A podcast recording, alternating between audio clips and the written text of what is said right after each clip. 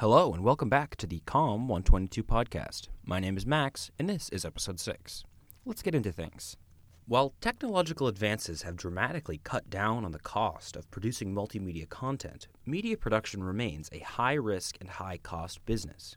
Do you know how much it costs to produce an episode of Game of Thrones? The number is ten million dollars. What does the ten million dollars cost entail?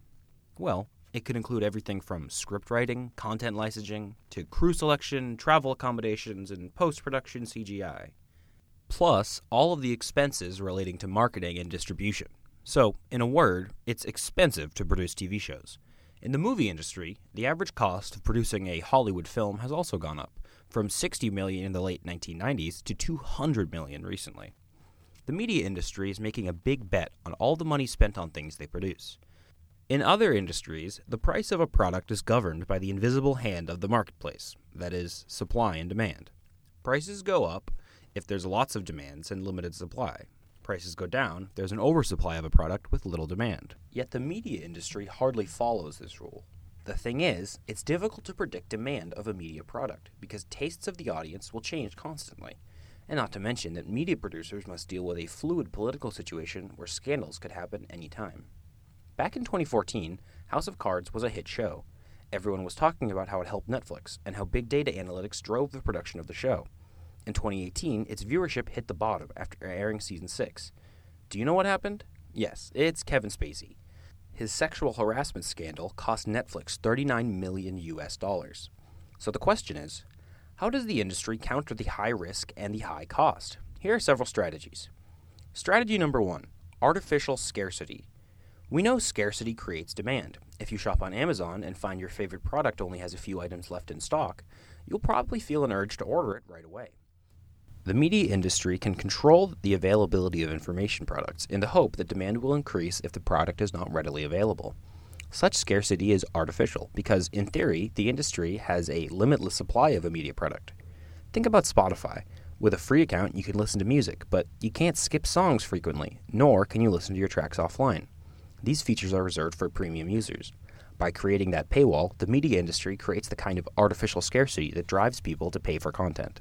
Strategy number two, economy of scale. This refers to the financial advantage that emerges when the average cost of producing a good decreases, as the number of units produced increases. In the media industry, the cost of producing the original or first copy is higher than subsequent copies.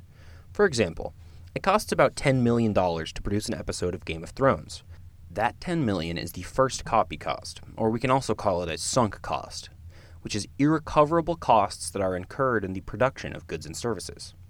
The good news is, once the first copy is made, the second, the third, and all subsequent copies are exponentially cheaper to make and distribute. In the digital age, this means copying digital files and making them available on cloud servers. A show may have millions of views and downloads, and each view and download bring big money to the industry.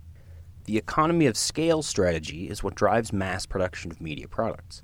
But what is more powerful than that is the third strategy, the economy of scope.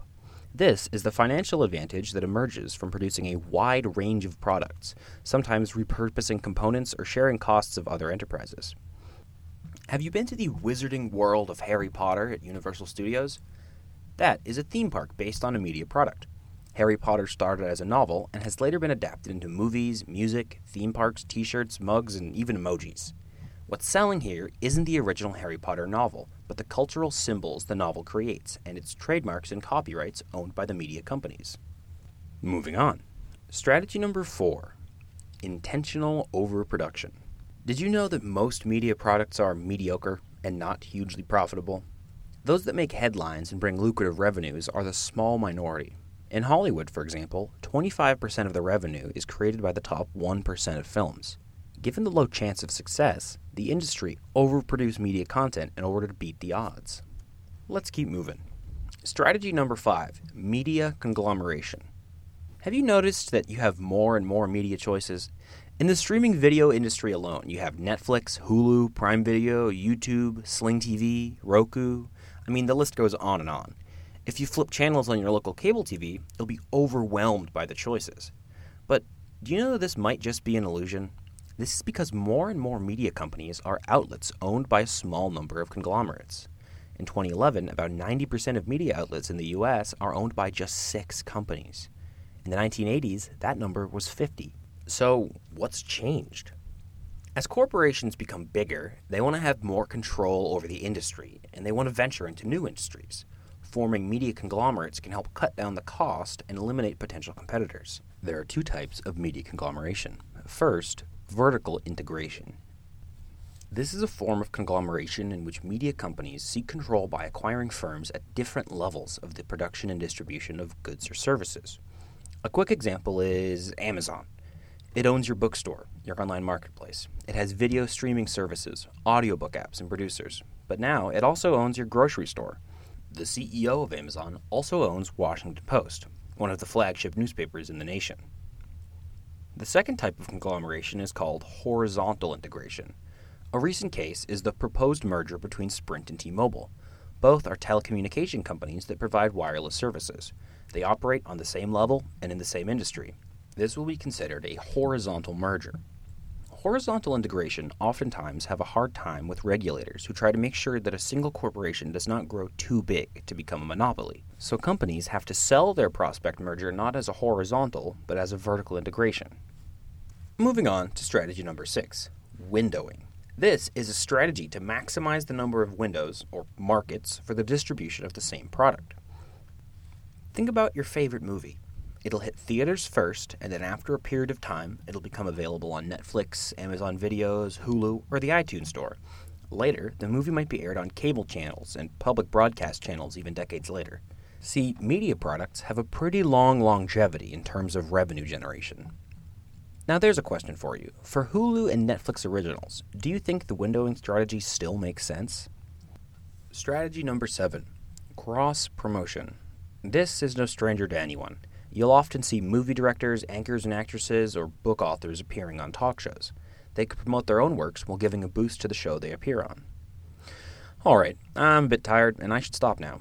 I'm sure there are many more business strategies to keep the media business afloat, and we haven't had a chance to discuss the single most important strategy of all time, globalization. That'll be the topic for next week. Thanks for listening. See you then. Bye-bye.